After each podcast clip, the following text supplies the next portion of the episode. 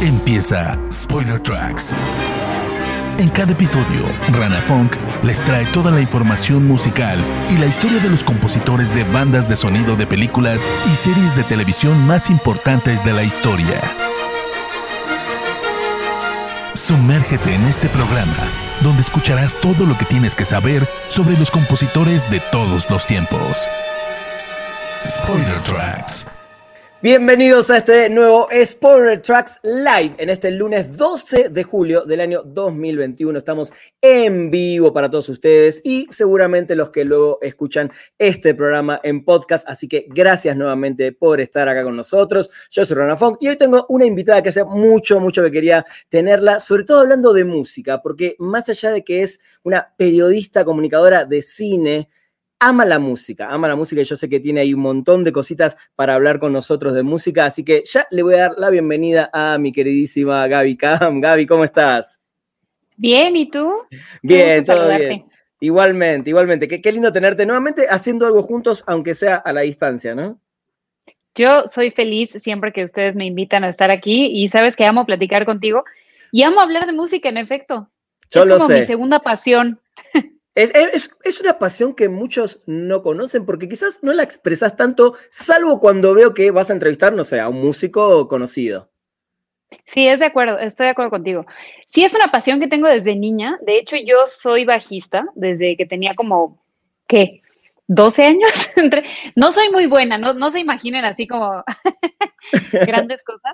Pero la verdad es que sí, siempre me ha gustado. De hecho, em, pues obviamente estoy muy en contacto con, con la música porque trabajo en radio, por miles de cosas. Y pues porque sí, no sé, es algo que viene de familia, Rana. Creo que toda mi familia siempre ha corrido esa vena musical y yo, cabe destacar, cuando era más chica, me costaba mucho trabajo hacer cosas como deportes y, o sea, eso no se me daba, pero la parte artística, musical era como, ah, aquí es donde encajo. Entonces yo creo que de ahí viene mi, mi gusto. Totalmente, me encanta. Y lo que te iba a preguntar, justo eh, hablando del tema del bajo, ¿por qué el bajo? Porque sobre todo es un instrumento que salvo, no sé, que veas un bajista puntualmente así en la tele o en un videoclip, no es de los instrumentos que más rápido elige un adolescente o un niño. Por lo general es o la guitarra o el piano, o quiero ser cantante, o hacer ruido con la batería, ¿no? Estoy, sí, completamente. ¿Por qué el bajo? Mira, la historia es porque cuando yo empecé a tocar algún instrumento, que fue cuando iba en la primaria, en el grupo de la escuela donde yo estaba, pues era un grupo eh, acústico, podríamos llamarle así, o sea, los instrumentos eran acordeón, guitarra, mandolina, ¿no? Estas cosas. Y pues en mi casa era como, yo quería tocar el acordeón y mis papás, no, solo tenemos guitarra y eso es lo que vas a tocar. Y el único instrumento que no tenías que comprar era el bajo, porque era, el de, era de la escuela. Y además era el Y único instrumento. Claro, y era el único instrumento conectado, ¿sabes? Era el único que, que se veía acá como más, Sí, sí. porque tenías un amplificador y, y entonces, o sea, no, al contrario, sí era como que el instrumento peleado por todas las alumnas de mi escuela. Bien. Yo desde niña aprendí a tocar la guitarra, nunca me gustó mucho, la verdad, fue más obligada que otra cosa, pero tenía muy buen oído. Entonces, el bajo es, o sea, siento que es algo que puedes tocar si no sabes notas, siempre y cuando tengas el oído de, de cómo acompaña el resto de la música, ¿no? Entonces, pues empecé así y un día me le planteé al director y decía, mire, ya saqué esto y nada más lo estuve oyendo, ¿no? Y bueno, está bien, ahora tú vas a hacer.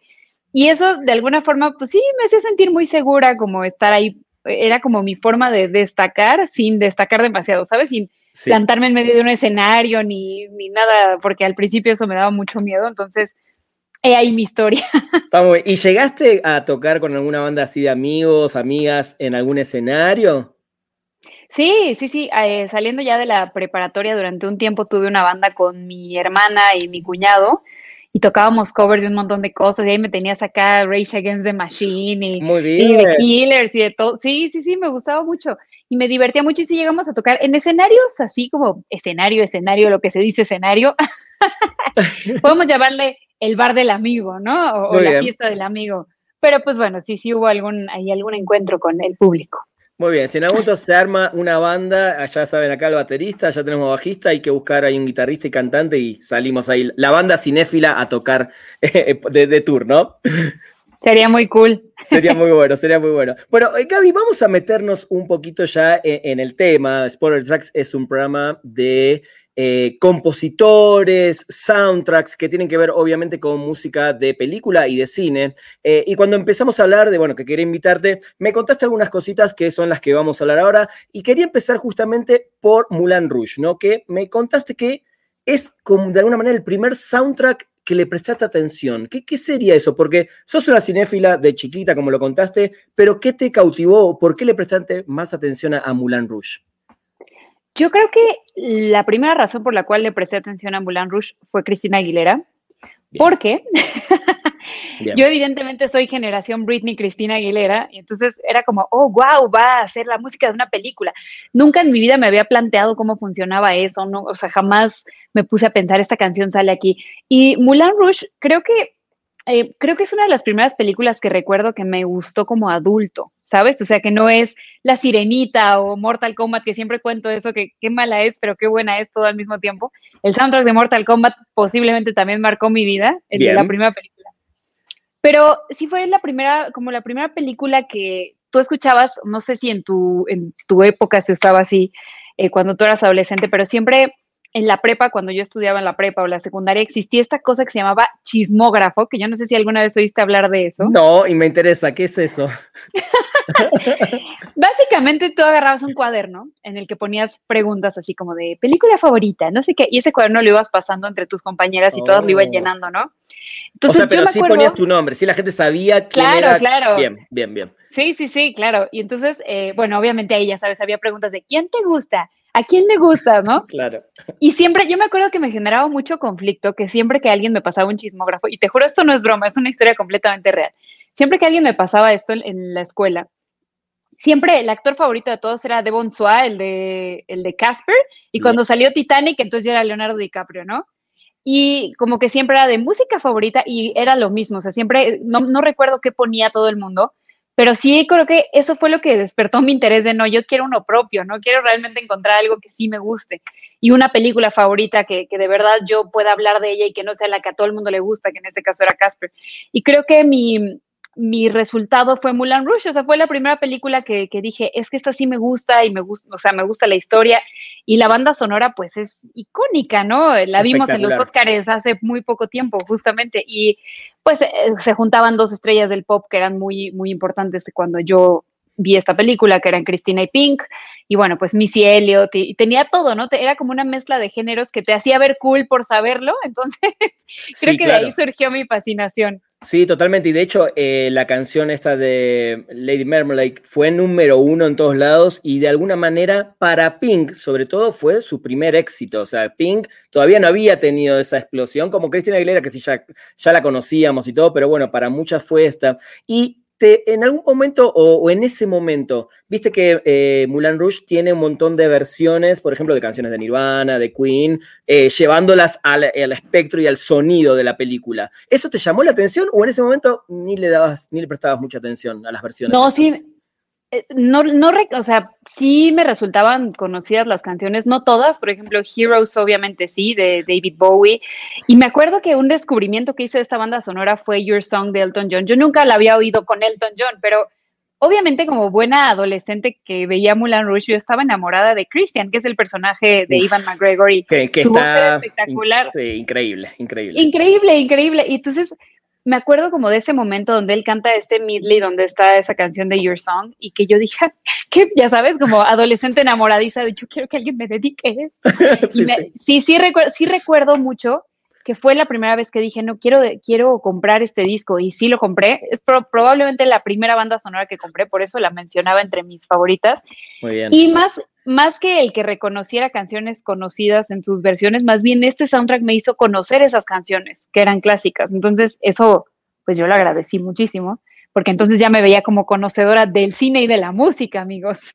Siempre, mira, a mí me pasó lo mismo con Pulp Fiction, eh, en otro sentido, pero en el sentido de cuando me compré el CD en su momento, eh, me encantó y la película y cómo combinaban las canciones, pero de las, no sé, 12 canciones que tiene, conocía una o, dos bandas o tres como mucho y a partir de ahí empecé a conocer un montón. Eh, por eso siempre digo que a mí Tarantino de alguna manera me abre la puerta a un montón de música que no tenía ni idea. Eso es lo que a mí más me gusta de los soundtracks, ¿no? Cuando te hacen conocer bandas que no tenías ni idea que existían quizás.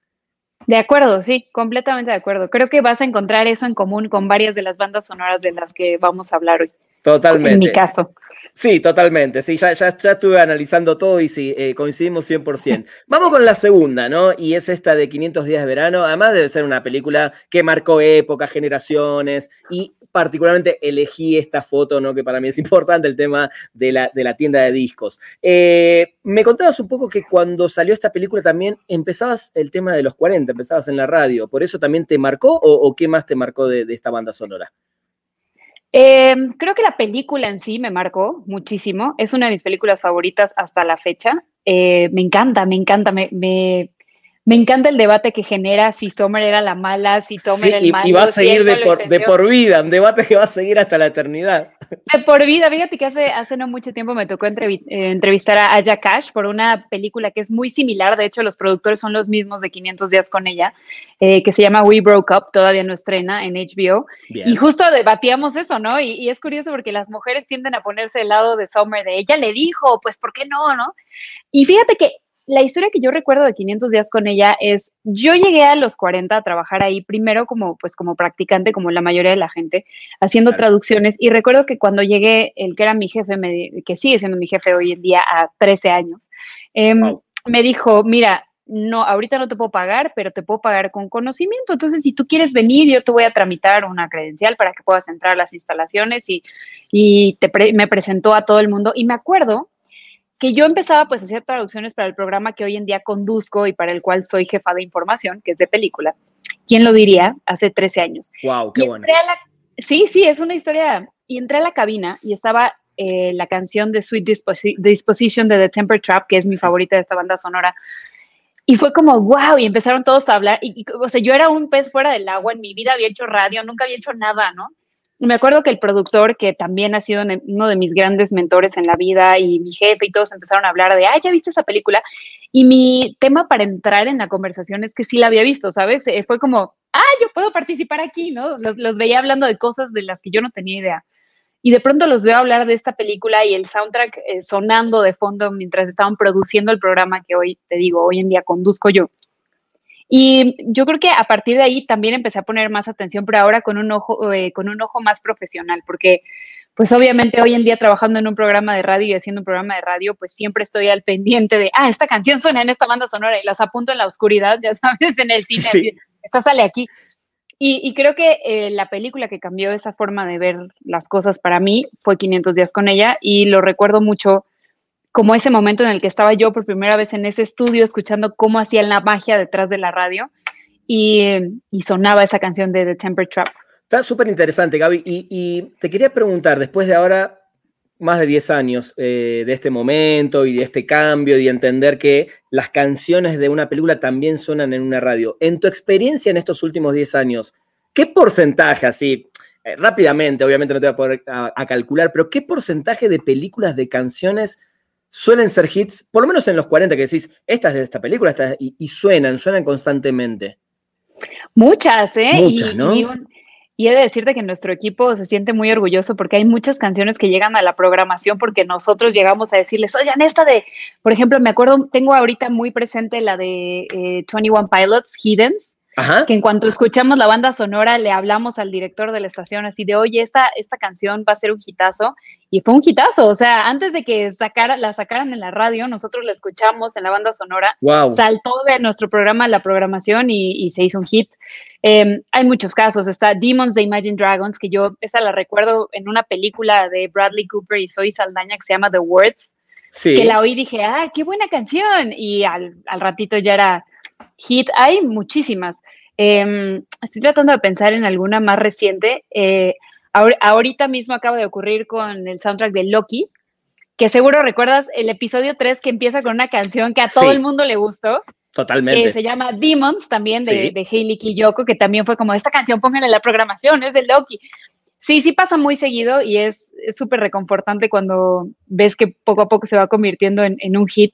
Ha pasado con un montón, ha pasado con Never Say Never de Justin Bieber, pasó con Neutron Star Collision de Muse, pasó con, con un, muchísimas. Sí, y sobre todo eh, hace un par de programas tuve un periodista argentino que me decía, ¿no? El soundtrack era de una manera también un en los 90 era como un compilado de música más allá de la película y cómo funcionaban en la película, sino que la gente iba a comprar esos compilados, como si fueran grandes hits X, pero en una película. O sea que definitivamente creo que el poder y la fuerza que tienen los soundtracks desde los 90 en adelante es, para la radio sobre todo, es impresionante. Completamente, sí. Ahora, ahora que lo mencionas, pues uno de sus casos es Guardianes de la Galaxia, ¿no? Que ¿cuántos años tiene Come and Get Your Love? O sea, pero mira, ya la Qué bueno, de la Galaxia. Ese caso que decís a mí me encanta y siempre dije que en él la primera es del 2017, si no recuerdo mal, o sí, creo, o 17, 18. Para mí ese fue el, el mejor soundtrack de ese año, pero con todas canciones de los 70s. O sea, con todas canciones viejas, ¿no? Sí, sí, sí. Y se volvió ya como una moda, ¿no? O sea, pasa, ah, pasó con Cruella, incluso pasa en algún punto con Black Widow, que acaba de estrenar. O sea, hay un montón de, de películas que ya están usando esa fórmula y escuchas en la calle ay, es que me encantó esa película, pero ¿por qué te gustó? Es que la banda sonora, o sea, ya es un factor para decir si una película te gustó o no. Es un punto más, una estrellita más, ¿no? Totalmente. Bueno, vamos a hablar que, con la que quizás sea la más difícil de encarar por un montón de cuestiones, pero definitivamente te doy la razón de que a ver, es una saga en general que marcó y marcó muchos adolescentes. Sí, digo, cinematográficamente, y eso lo podemos dejar para otro show que hable de eso, sí, eh, pero marcó, marcó toda una generación. Es una saga muy importante, pero sobre todo los soundtracks. Eh, si hay también una generación marcada por diferentes canciones de, de bandas que estaban surgiendo en ese momento, es Twilight.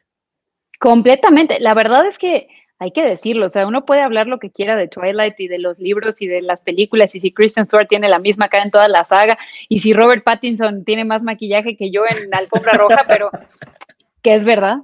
Pero, pero ¿sabes qué? Las bandas sonoras de Twilight, todas ellas son increíbles, o sea, estamos hablando, la primera película, el grupo como principal era Paramore, si mal no recuerdo. Sí, Paramore, con Decode. Decode, Decode ajá.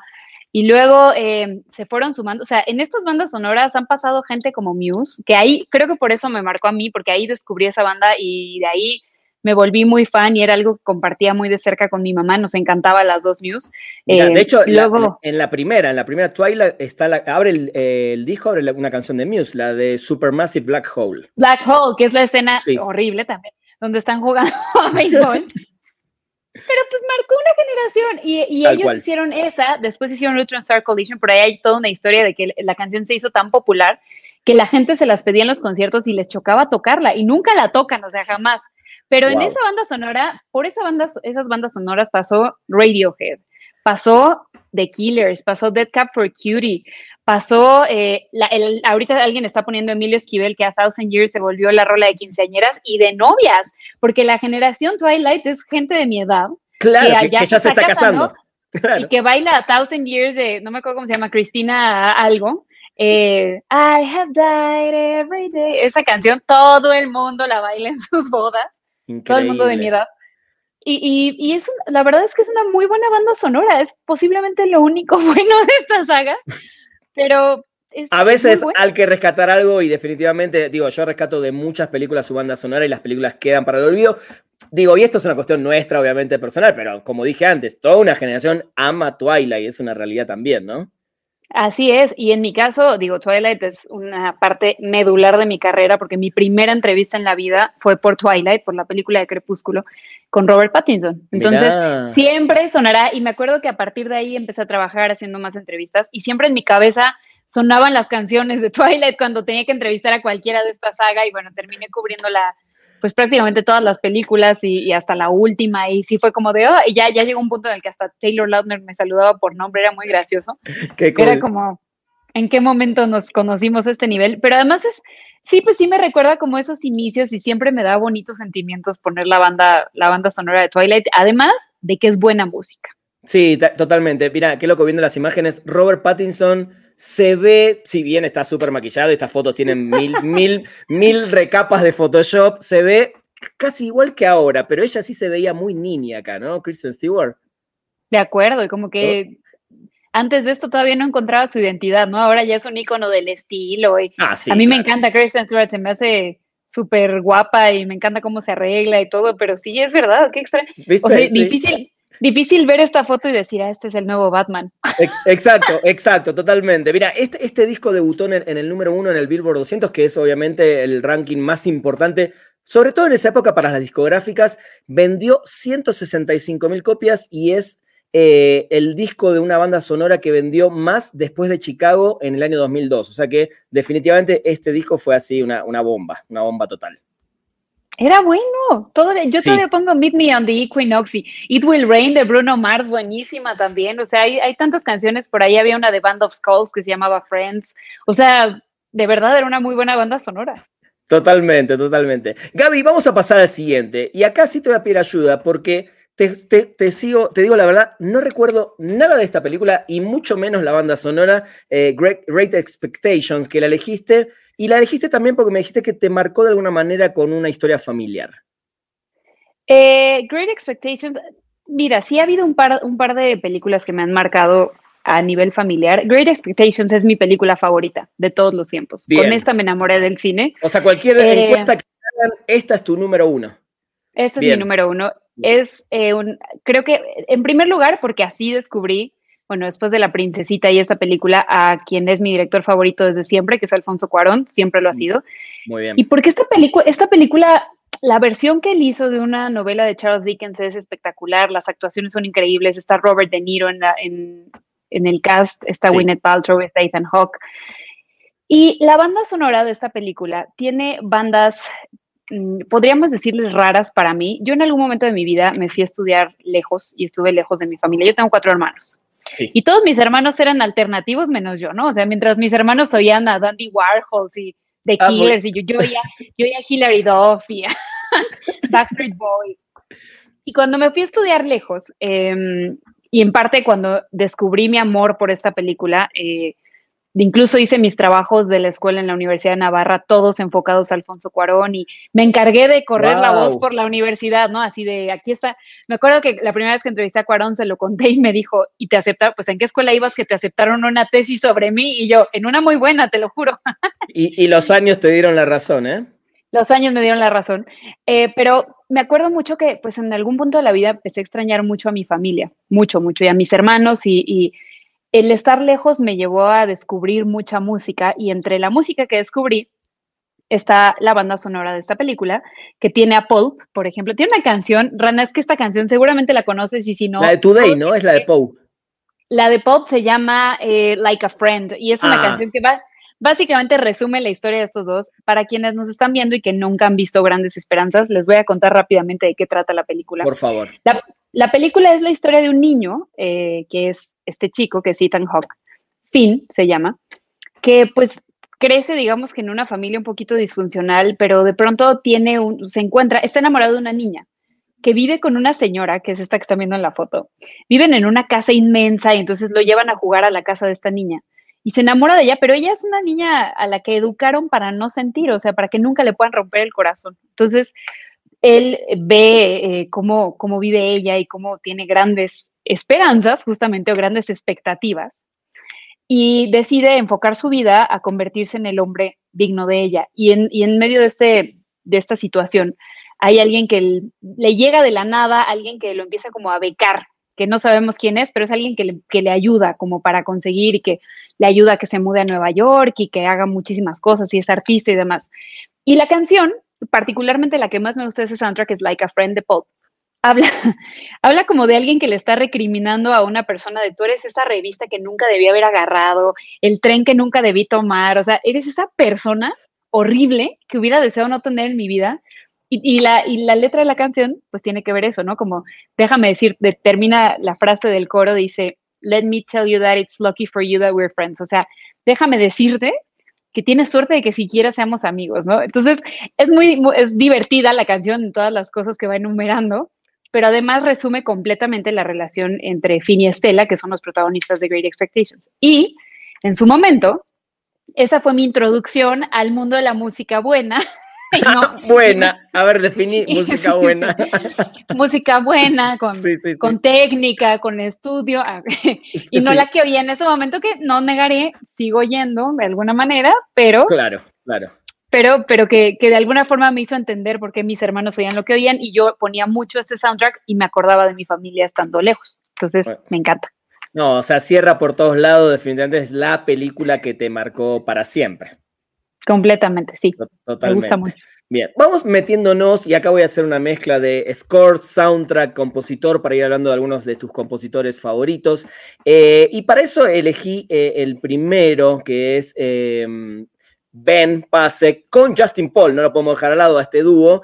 Eh, y El Gran Showman. Yo voy a confesarte, Gaby, que es una película que a mí no me gustó, la película, pero no porque sea mala, sino porque, no sé, yo venía del mundo de Moulin Rouge, venía de ese tipo de musicales que me parecieron así fantásticos, pero si hay algo que no le puedo negar es que El Gran Showman tiene canciones completamente exitosas, esos hits, salís de la, de la película cantando los hits, ¿no? Y, eso eh, definitivamente creo que es el gran mérito de una película musical sobre todo. ¿Qué es el Gran Showman y por qué te pegó tanto y por qué elegiste a, este personaje, sobre todo de Ben Pasek? Mira, el Gran Showman tiene dos etapas para mí en la vida. La primera es cuando vi la película por primera vez. Em, yo estaba pasando una etapa en mi carrera, creo que tú lo vas a entender cuando uno se dedica a lo que nosotros nos dedicamos, pues siempre estás muy expuesto, siempre, ¿no? O sea, todo lo que haces siempre está muy expuesto y todo lo que dices y lo que hagas siempre le dará derecho a la gente de opinar y decirte, eres terrible, eres bueno, y tú vas tomando lo que, lo que te funciona para crecer. Cuando esta película se estrenó, yo había tenido un muy buen año eh, profesionalmente hablando. Pero pues con todo buen año viene esta apertura a la crítica y justo me tocó a finales del año que estrenó The Greatest Showman, poquitos meses antes, me tocó hacer la, yo diría que la alfombra roja más grande que he conducido en mi vida, que es este Star Wars. Eh, ¿Cuál fue el, la segunda? La de... The Last Jedi. The Last Jedi, sí. sí. Y bueno, tú no sabes cómo me preparé, me vi documentales, estudié, hice, ¿no? Y, yo pensaba, es que tengo Mark Hamill, o sea, sí sentí la responsabilidad y me enfrenté por primera vez, creo, eh, masivamente a comentarios divididos. Y una de esas cosas que me pasó fue un, alguien que tenía un programa de radio, que dedicó su programa de radio a criticar el trabajo que habíamos hecho la persona con la que yo conduje la alfombra y yo, ¿no? Wow. Pero de una manera fea, o sea, horrible. Y yo pues nunca me había enfrentado a esas escalas, a la crítica. La verdad es que con el tiempo aprendes, pero en ese momento era como, ¿por qué, no? O sea, ¿por qué me odias tanto? ¿Por qué, ¿Por qué, no puedes ver que de verdad le eché muchas ganas? Digo, a lo mejor no fue lo mejor que pude haber hecho, no lo sé, ¿no? Pero yo hice todo lo que podía hacer. Y eh, cuando salió esa película y yo vi la película, yo rompí en llanto, o sea, no te puedo explicar, como que me llegó mucho el mensaje de la película de, pues tienes que confiar en lo que sabes hacer y confiar en lo que te hace especial y en por qué la gente le gusta lo que haces, ¿no? No todo el mundo le va a gustar, pero siempre habrá alguien.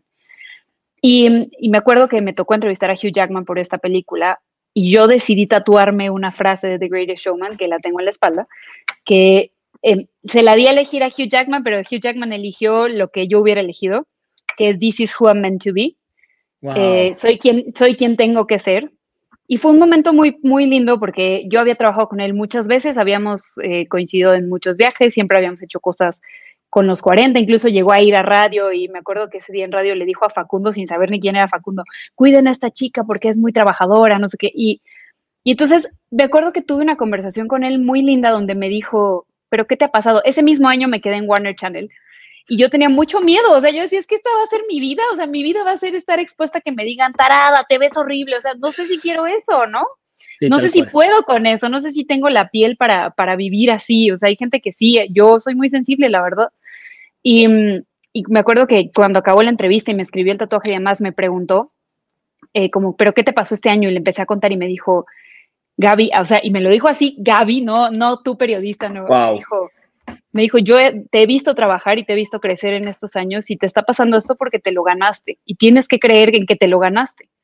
Y yo, pero es que yo no sé si quiero esto porque es muy difícil y, me marcó mucho. Y bueno, eh, te digo que hay un antes y un después porque ese es el antes, el después viene, eh, tengo ese tatuaje en, la espalda, él contó la historia de ese tatuaje en otra entrevista en Australia, em, se, lo enseñó, se lo enseñó a Zendaya, Zendaya así de, wow, todos estaban. Y el día que me hice el tatuaje, eh, Hugh Jackman era el actor favorito de mi mamá y el mío, o sea, siempre fue él, y conoció a mi mamá. Entonces, eh, me acuerdo que nunca había, yo nunca en mi vida, en toda mi carrera, había visto a mi mamá tan orgullosa de mí como la vi el día que Hugh Jackman le dijo, su hija, de verdad, de, eh, siéntase orgullosa.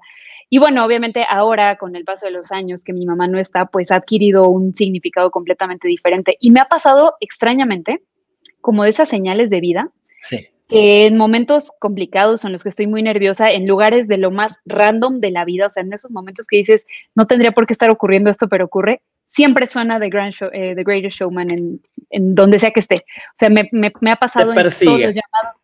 Sí, es como una señal, siento yo, de mi mamá diciéndome, tú puedes, ¿sabes? Entonces ahora tiene un, un significado distinto. Ellos dos eh, han hecho la música no solamente de, del Grand Showman, sino también de Dear Evan Hansen, que es una película que va a salir. Claro. Yo nunca vi la obra de teatro, pero eh, una de mis mejores amigas, que la conoces, que se llama Susana Moscatel. Sí, sí. Ella es la fan número uno del teatro musical y siempre me hablaba de esa banda sonora y la empecé a escuchar. Y El Grand Showman es una película que nos une mucho a ella y a mí. O sea, siempre, siempre hemos sido las dos muy fans y en momentos difíciles siempre hemos visto juntas esa película. Y a raíz de eso empecé como a escuchar más música de ellos. Eh, te digo, Dear Van Hansen, nunca, no sé de qué trata exactamente, solo he visto el trailer de la película. Se va a estrenar este año, ¿no? Sí. Sí, eh, pero la música me encanta, es hermosa. Hay una canción que se llama You Will Be Found, que es hermosísima y que de hecho Hugh Jackman cantaba en su show, en el tour que dio de donde cantaba música de bandas sonoras. Y ellos hicieron también La La Land, entonces como que todo tiene sentido para mí y si bien el Gran Showman es quien me llevó a estos dos grandes compositores, me gusta mucho lo que hacen porque soy fan de la música que te, que te deja algún mensaje y de la música que de pronto necesitas oír para sentirte seguro de ti mismo y creo que ellos son perfectos para eso. Sí, no, totalmente. Tipos que ganaron ya todos los premios habidos y por haber por eh, canciones para ciertas películas, para esta obra de teatro que ahora será película. Y mira, qué bueno lo que contás, Gaby, porque yo siempre, a ver, respeto muchísimo el trabajo de la crítica del cine, el, el, el crítico, el especialista, eh, pero yo nunca jamás voy a dejar de sentir y pensar que la película es lo que le mueve a cada uno. Después uno puede, obviamente, hablar de las partes técnicas, y la actuación, si la dirección, etcétera, pero nunca, nunca voy a dejar de poner en primer plano lo que te toca las fibras y cómo te toca una película para determinar si esta película te pareció buenísima, genial o malísima, ¿no? Eh, entonces, claro. es, esto que contás es, es eso. Eh, por algo esta película es para vos tan importante.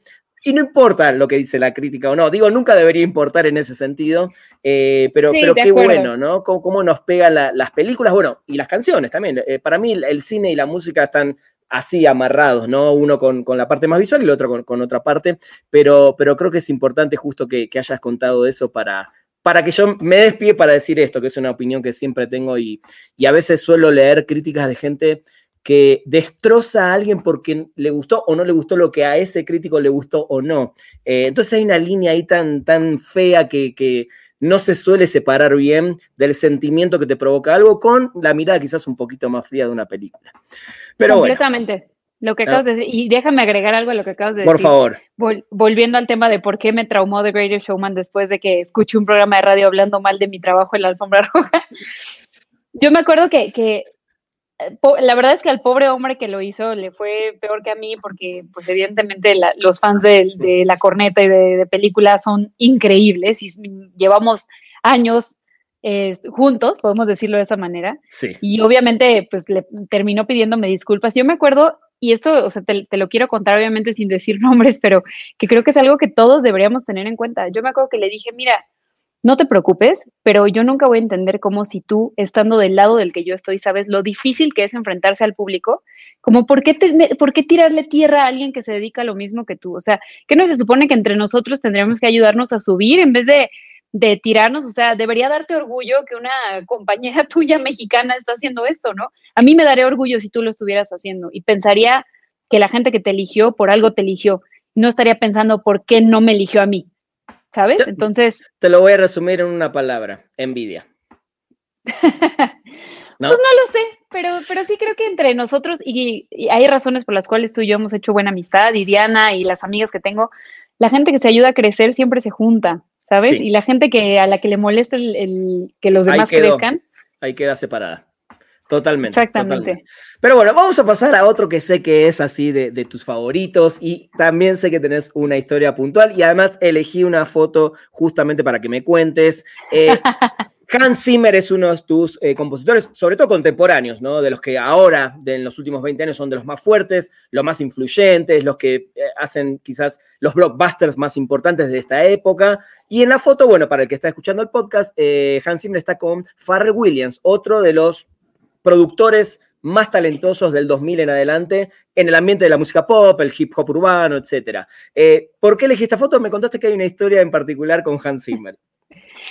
Mira, yo no soy una persona eh, muy de como de recordar nombres de, compositores. Hay algunos, evidentemente, que sí. Hans Zimmer, pues obviamente, banda sonora de Gladiador, muchas de las bandas sonoras de Nolan, que es otro de mis directores favoritos. Pero esta foto con Pharrell, em, no sé si todo el mundo sabe que cuando se hizo la película de The Amazing Spider-Man, la segunda, la banda sonora le hicieron Hans Zimmer y Pharrell Williams. Y yo estaba cubriendo esta película y hubo una conferencia de prensa y yo estaba pero emocionadísima porque iba a estar Hans Zimmer, ¿no? Porque era mi como, wow, Hans Zimmer, ¿no? Eh, toda la música que ha hecho. Y entonces eh, estaba yo con otra amiga que también conoces, con Linda, y nos sentamos hasta adelante y él, como que el, conductor de la conferencia se dio cuenta de que estábamos ahí por Hans Zimmer y estaba como muy impactado porque en esa misma conferencia estaba Andrew Garfield, Emma Stone, o sea, estaba Mark ah, La crew, la crew, sí, sí. Todos los actores como, sí, sí, sí, sí, sí, Farrell, Hans Zimmer, ¿no? Entonces, como que al conductor de la alfombra roja le llamó mucho la atención que Linda y yo estábamos en fans de Hans Zimmer eh, Linda es músico, entonces pues era evidente que, así iba a ser, y como que hizo el comentario y Hans Zimmer se acercó a nosotros al final y, yo estaba como, ¡ah! Ya ah. sabes. Y bueno, pues también Pharrell es un, es un increíble artista y bueno, ¿Qué puedo decir de Hans Zimmer? Es, es increíble. Una de las bandas sonoras que más me gustan de las, sí, no, podemos llamarle soundtrack, sino score, Es, es Dunkerque. Y esa es de Amo. Para, mí, de las de Hans Zimmer, si me, me, apuras así rápido un top 3, esta, esta Dunkirk es una, es una de mis favoritas. Eh, y mira, y te voy a decir, esto ya lo dije en varios programas, de hecho hace poquito estuvo Rafa Sarmiento, que también eligió a Hans Zimmer. A mí Hans Zimmer es un tipo que sí me gusta y tiene dos o tres eh, scores que me encantan, pero en línea general yo no soy tan fan porque a mí, por algún motivo, no me llega tanto como un Morricone, como un Bernard Herrmann, etc pero debo reconocer que el tipo eh, tiene una, un, un, idioma propio dentro de la música, ¿no? Creo que es, es, de esos diferentes, diferenciales, y al lado de él está montando también una cantidad de, futuros compositores impresionantes que trabajan con él en un montón de películas, porque uno ve los títulos y dice, ah, Hans Zimmer, pero no, no todo lo hace 100% Hans Zimmer, sino que contrata muchos chicos compositores que trabajan para él, eh, y de ahí están empezando a salir un montón. Así que sí, sin dudas creo que es de los de los fundamentales de nuestra época, ¿no? Más allá del, gusto, ¿no? Bien, Hans Zimmer. Bueno, vamos a pasar ahora a este que seguramente también tendrás bastante para contarnos. Eh, y obviamente me imagino que tiene que ver también con cuando eras un poco más niña, adolescente, con estas películas de Disney. Y es Alan Menken que elegiste acá. Y que no tengo el dato preciso, pero debe ser uno de los que más premios ganó para Disney en la música, porque creo que ganó ocho premios Oscar, si no me equivoco, de casi 19 eh, nominaciones que tuvo, ya sea en bandas sonoras o en canciones para películas de Disney. Alan Menken es lo máximo. Mira, la historia detrás de cómo descubrí a Alan Menken. uno, uno va por la vida escuchando canciones y, y, películas y te gustan y ya, no necesariamente, ni siquiera cuando te dedicas a lo que nosotros, no necesariamente vas y buscas, ah, a ver, ¿quién hizo la música de esto, no? Eh, evidentemente Aladdin es una de mis películas favoritas de cuando era niña. Me sé la banda sonora completa. Me generó un trastorno psicológico que la traducción de la banda sonora de la live action no fuera exactamente igual a la... Y yo, no, se equivocó la canción. Yo sí ¿Te, me la ¿Te molestó cuando la estabas viendo? ¿Te molestó eso? Sí, era como que no, eso no va ahí. Sí, ¿no? Y, o sea, la verdad es que soy muy fan de, de las películas animadas, pero fíjate, una, una de las personas que más admiro del periodismo cinematográfico es un periodista eh, joven, probablemente más joven que, yo, que trabaja en Fox y que es de Houston. Él se llama Jake Hamilton, pero yo amo sus entrevistas, es de las cosas que más me gustan en la vida. Tengo la fortuna de llamarlo amigo. Y me acuerdo que yo siempre lo seguía y porque veía, él era de estas personas que hacía todas estas experiencias que de pronto hay de, ah, pero anduvo en moto con Tom Cruise, pero hizo escenas de riesgo, ¿no? Y una de las entrevistas que hizo que yo dije, no, o sea, yo me muero y creo que ahí empecé a asociar todo, me acuerdo que hizo una entrevista, no me acuerdo por qué película, tal vez fue por esta, por Enredados, em, donde estaba así, casual, sentado al piano con Alan Menken, ¿no? Y él le cantó y le tocó el piano y yo, ¡Ah! ¿no? ahí como que me hiperventilé, dije, ese, eso debe ser el momento más feliz en la vida de alguien que ama la música y el cine, o sea, y a partir de ahí como que empecé a asociar al, al autor con muchísimas muchísimas bandas sonoras, pero pues sí, creo que es un, es un nombre que ha marcado no solamente mi vida, sino la de todo el mundo al, que le gusta la, animación. Todos tenemos una película con la que nos identificamos en la infancia, todos, eh, pues sí, todos hemos, hemos crecido escuchando alguna canción eh, eh, o una banda. En mi caso, creo que el primer disco que tuve en mi vida fue la banda sonora de Aladdin. Mira, y, son de esos compositores que si no estás como metida, metida muy de lleno en el mundo del cine, no son esos nombres que son tan famosos como un John Williams o, mismo que decíamos Hans Zimmer o no sé, un Alan Silvestri. Eh, creo que están como más escondiditos, ¿no? Eh, y está bueno y a mí me gusta mucho a partir de este programa también que a partir, bueno, de lo, que mis invitados eligen, la gente vaya y los busque y, busque lo que hizo, porque quizás conocen solamente un score, como nombraste, no sé, Aladdin, por ejemplo, eh, y son tipos que tienen una cantidad de obras impresionantes y no son tan nombrados, sobre todo un, compositor de Disney, que no, que no sea tan, tan nombrado fuera del mundo de, los cinéfilos, por decirlo así de alguna manera. De acuerdo. Otro de los que está teniendo renombre para ir terminando con, tus compositores favoritos, eh, pero me nombraste puntualmente una película que es Michael Giacchino con la música de Up. Esta, es, esta te parte así, te, la escuchás y te, te tirás eh, en el sillón a, llorar.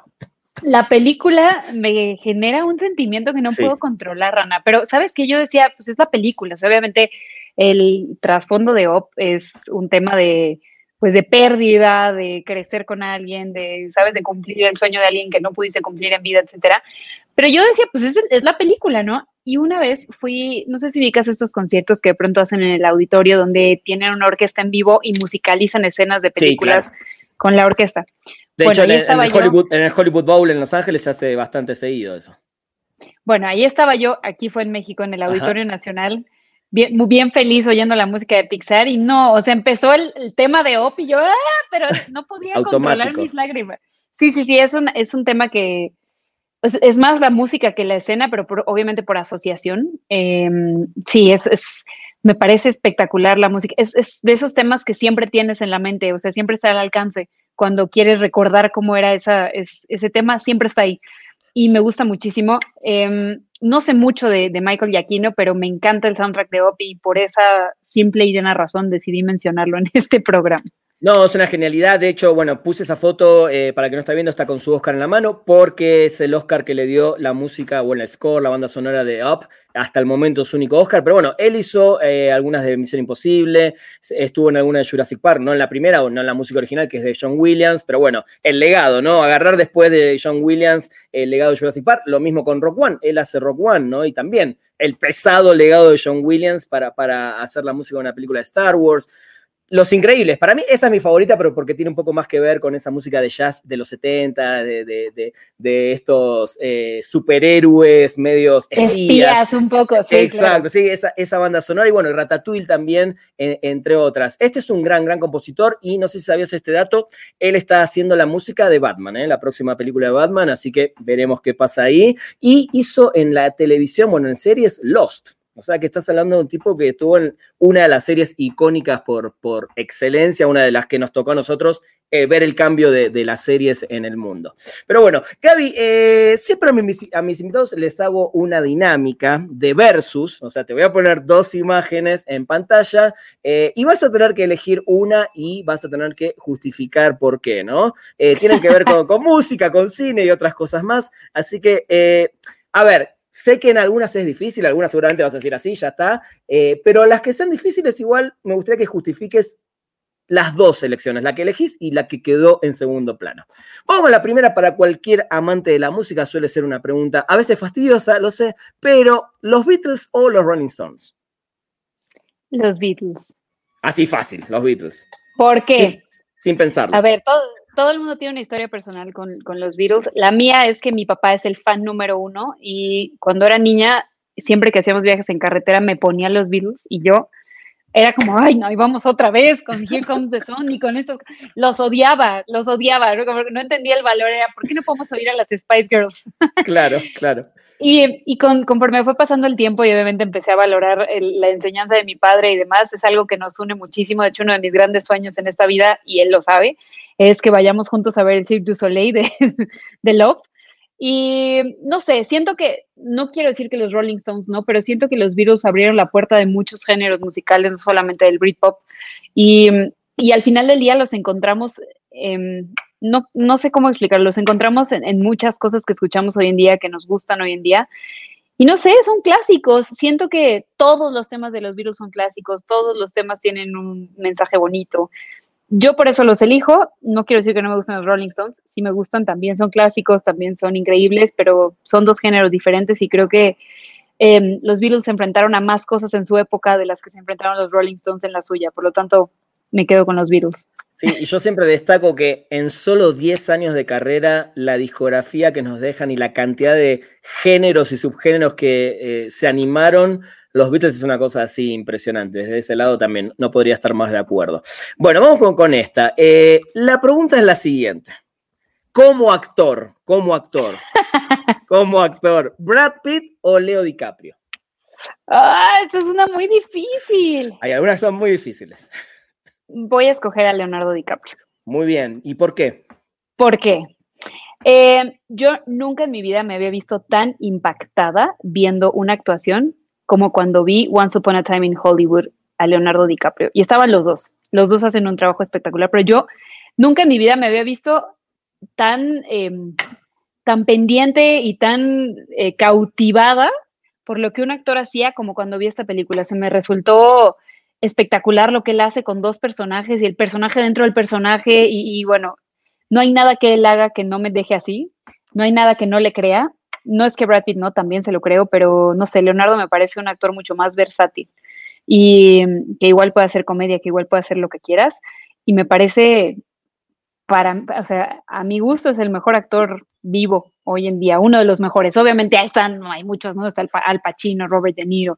Eh, a mí me gusta mucho Sean Penn, por ejemplo, pero, pero de esta generación, Leo es Leo. Sí, Estoy de acuerdo. A mí, a mí, yo creo que también pasa, digo, quizás tiene que ver con los papeles, pero creo que DiCaprio tuvo retos más grandes como actor que Brad Pitt. Si bien Brad Pitt tiene unos papeles increíbles, pero siento que DiCaprio a nivel reto tuvo retos más grandes en, algunos papeles que, que, tuvo que hacer. Bien. Coincido. Vamos con esta, a ver, Gaby. Eh, esta ya me la respondiste, pero la voy a poner igual porque me gustaría que la justifiques, ¿no? Eh, hace un ratito me dijiste que Cuarón es tu director favorito y acá era Cuarón versus Iñárritu, pero bueno, me imagino que es Cuarón. Me gustaría saber por qué Cuarón es tu favorito. Eh, creo que sus historias me resultan más cercanas. Creo que esa es la razón, ¿no? O sea, no, no es que no encuentre, no es que no encuentre un punto de, de identificación, con las películas de Iñárritu, por supuesto que sí, pero siento que las de Cuarón son historias de gente real dentro de la fantasía incluso, ¿no? Yo me acuerdo que la primera película con, la que me enamoré de su cine fue con La Princesita, porque decía, o sea, es, una historia de esperanza contada de una manera lindísima, tiene muchísimos simbolismos, el color, eh, todas las, como esos pequeños detalles que, que Cuarón va dejando a lo largo de la filmografía que te que generan una atmósfera. A mí me gustan mucho sus historias, creo que no es necesariamente su trabajo como director, que sí es increíble y que es un gran director. Tal vez eh, Iñarrito es mejor director de actores, me da esa impresión, que él saca de los actores lo mejor. Sobre todo, bueno, eh, hablando de DiCaprio, ¿no? Hace un rato en Revenant. Sí, sí, sí, claro, por supuesto. Pero me gusta, me gusta mucho como este toque fantástico y, esperanzador que tiene la filmografía de Cuarón. Siempre me ha gustado mucho desde que empecé a dedicarme a lo que me dedico y me gusta la forma en la que cuenta historias, o sea, como que tiene una forma muy linda de conectar con la parte humana de todo. Y incluso con Harry Potter así era, ¿no? Al final, lo que uno recuerda con, el prisionero de Azkaban es esta relación entre Sirius Black y Harry Potter, no necesariamente eh, todos los, los, la traición y demás. Tiene, tiene, un, tiene un don para hacer eso y para que tú sientas por sus personajes y para que te veas en sus personajes. Y a mí eso es lo que más disfruto del cine. Entonces, Cuarón siempre será mi favorito. nadie, si acaso Nolan, nadie se le va como acercando. Son géneros completamente diferentes, pero Cuarón para mí es la razón por la cual me dedico a lo que me dedico. Muy bien. Y si tuvieras que elegir una película, tu favorita de Cuarón, ¿cuál sería? Ay, Dios. Fíjate que tuve esta conversación con Manolo Caro hace unos días. Yo creo que sí elegiría a la princesita por lo que significa emocionalmente para mí. O sea, siento que esa película resume todo lo que él puede hacer. ¿Sabes? A pesar de que no tiene nada que ver ni con Children of Men, ni con Roma, ni con... Claro, claro. Pero está perfecto. Me gusta esa. Está perfecto. Muy bien. Ahora nos vamos a una pregunta similar, pero al plano internacional. ¿Spielberg o Scorsese? ¿El cine de Spielberg o el cine de Scorsese? Ay, Dios, Rana, qué difícil. Esta es la sección donde todos se ponen nerviosos. Venimos felices contando nuestras canciones favoritas, nuestras composiciones, y después, oh. Eh, ah, yo creo que Spielberg. No, es que no sé. ¿Sabes qué? Me gusta mucho de Scorsese la forma en la que cuenta historias. O sea, me, gusta mucho cómo, ¿cómo te explico? Cómo te va envolviendo como espectador y las sorpresas que tienen siempre las historias que cuentan, que cuenta. Em, no sé. Pero Spielberg es el rey de la fantasía y si hay un género que a mí me gusta es ese, entonces pues tampoco puedo no, pues sí, me quedo con Spielberg. No, no porque sea mejor, ¿eh? sino porque me gusta más ese género. Sí. Eh, en general, que lo que hace Scorsese, pero. O sea. Sí, sí. Por, por eso también mi pregunta no es quién es mejor director, porque entiendo que cada uno es top en lo suyo, ¿no? Creo que son tops los dos al mismo nivel, creo que no hay uno mejor que el otro, mi, mi, manera de verlo, ¿no? Pero el cine de cada uno creo que sí tiene grandes diferencias y a alguno le llega más uno que el otro, ¿no? Definitivamente. ¿Cuál es el tuyo? No te puedes dejar ir sin responder. Spielberg, Spielberg, sí, sí, yo soy niño Spielberg, o sea, yo crecí, nací y moriré con Spielberg, me encanta Scorsese, hay cuatro películas de Scorsese que me parecen quizás del top 10 de la historia, pero Spielberg para mí es una cosa así, como decís vos, a mí la fantasía y la ficción es lo que me movió siempre en el cine y después me gusta eh, en muchos géneros, pero la fantasía y esa fantasía que nos trajo Spielberg a mí, sobre todo de niño, es lo que me marcó en el cine así, de por vida, ¿no? Totalmente. A ver, yo soy muy soñadora y muy, muy, ¿sabes? Esa parte de mí es, o sea, si, si, tuviera que describirme a mí misma, eso definitivamente me define. Entonces, pues sí. Seguramente no, no serías la misma cinéfila sin el cine de Spielberg. No, jamás. ¿No? Jamás. A ver esta, que ya tiene que ver con la música y las bandas que sé que te gustan. ¿Muse o The Killers? Ay, no, ¿por qué me hiciste esto, Rana? mira, y, se me fue el verso, mira, así que tomalo como puede ser un empate. The Killers. The Killers, ¿te gustan más los Killers? Está bien. The Killers es mi banda favorita en el mundo. ¿Es tu banda favorita en el mundo? He hecho cosas ridículas por uno de mis grandes sueños de vida era entrevistarlos y cuando salí a entrevistarlos lloré como Magdalena, eh, ya los he entrevistado un par de veces ahora, pero he hecho cosas, o sea, The Killers me ha motivado a hacer cosas como fan que, ¿sabes? Que, uno cuando es periodista siempre se, abstiene de hacer. Con ellos sí fue de, sí, sí, me voy a Las Vegas, no me importa, voy al concierto, no tengo con qué pagarlo, pero igual me voy. Soy muy fan de The Killers, siempre me ha gustado, es una banda que además corre en mi familia, todos nos gusta, a mis sobrinos, a mis hermanos, a mis hermanas. Eh, tengo incluso un tatuaje de, con una letra. de estás al, mismo nivel que yo con los Peppers. Eh, ¿Ah, tatuajes, gira, los les hice un documental. Bueno, sí, sí, sí, a ese nivel. Battleborn. muy bien, muy bien. A, ese nivel. Está, clarísimo que The Killers. Eh, mira, no, no, sabía todo esto, así que qué bueno que lo contás ahora. Vamos con las últimas dos. Es una bandota, sí, Sí, claro, claro. Sí, totalmente. Pero bueno, cuando hay un favorito, hay un favorito y no hay con qué darle. Esa es una realidad, sobre todo en la música.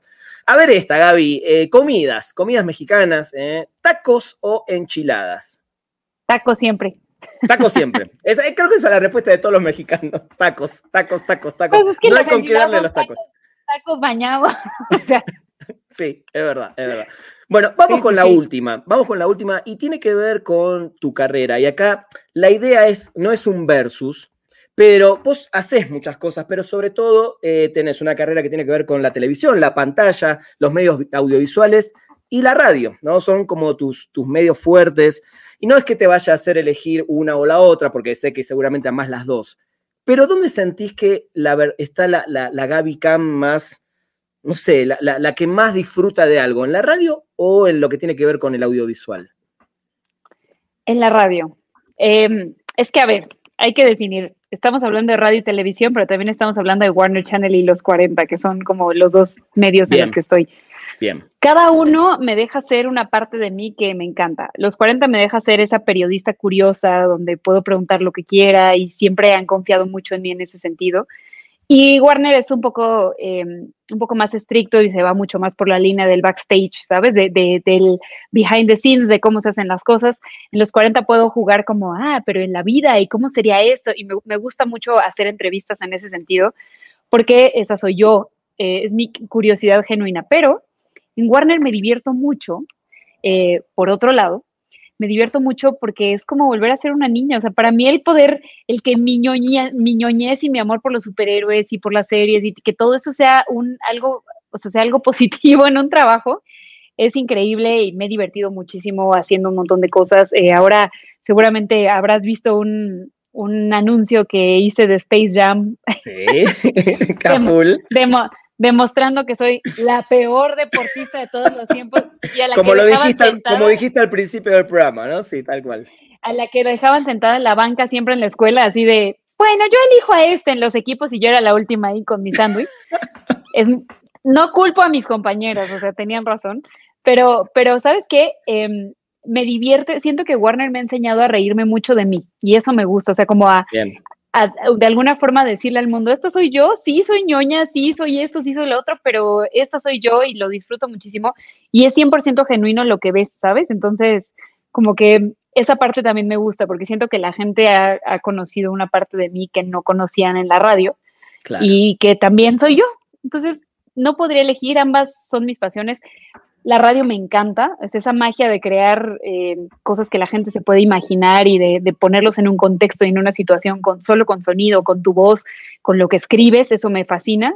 Pero la televisión tiene su magia también y cosas como esta de LeBron James para mí son súper divertidas. O sea, yo veo eso en la tele y me muero de risa porque si tú hace 20 años le hubieras preguntado a mis compañeras de la prepa qué me iba a dedicar, lo último que te hubieran dicho es, hablar frente a un público, o sea, no, y el que ahora pueda reírme y decir, sí, sí lo hago y sí me subo al juego y sí tómenme y me veo horrible, no importa, pero, ¿sabes? Eso me gusta mucho y eso me lo ha regalado Warner también. Muy bien, Gaby. Gaby, para terminar, si algún día hacen una película de tu vida, puede ser un live action, puede ser un documental, ¿quién te gustaría que la dirigiera? ¿Quién o qué banda o qué compositor debería musicalizarla? ¿Y quién debería ser la actriz que haga de Gaby Cam? El director, yo creo que querría que le hiciera Mark Webb. Mi vida es una comedia romántica. Muy bien. Mark Webb es genial. Digo, la razón por la cual Amazing Spider-Man no es lo máximo es porque es una comedia romántica más que una película de superhéroes, pero él es muy bueno para eso, me encantaría. Em, la banda sonora, yo creo que querría que le hiciera, no sé, tal vez Travis. Ok, bien.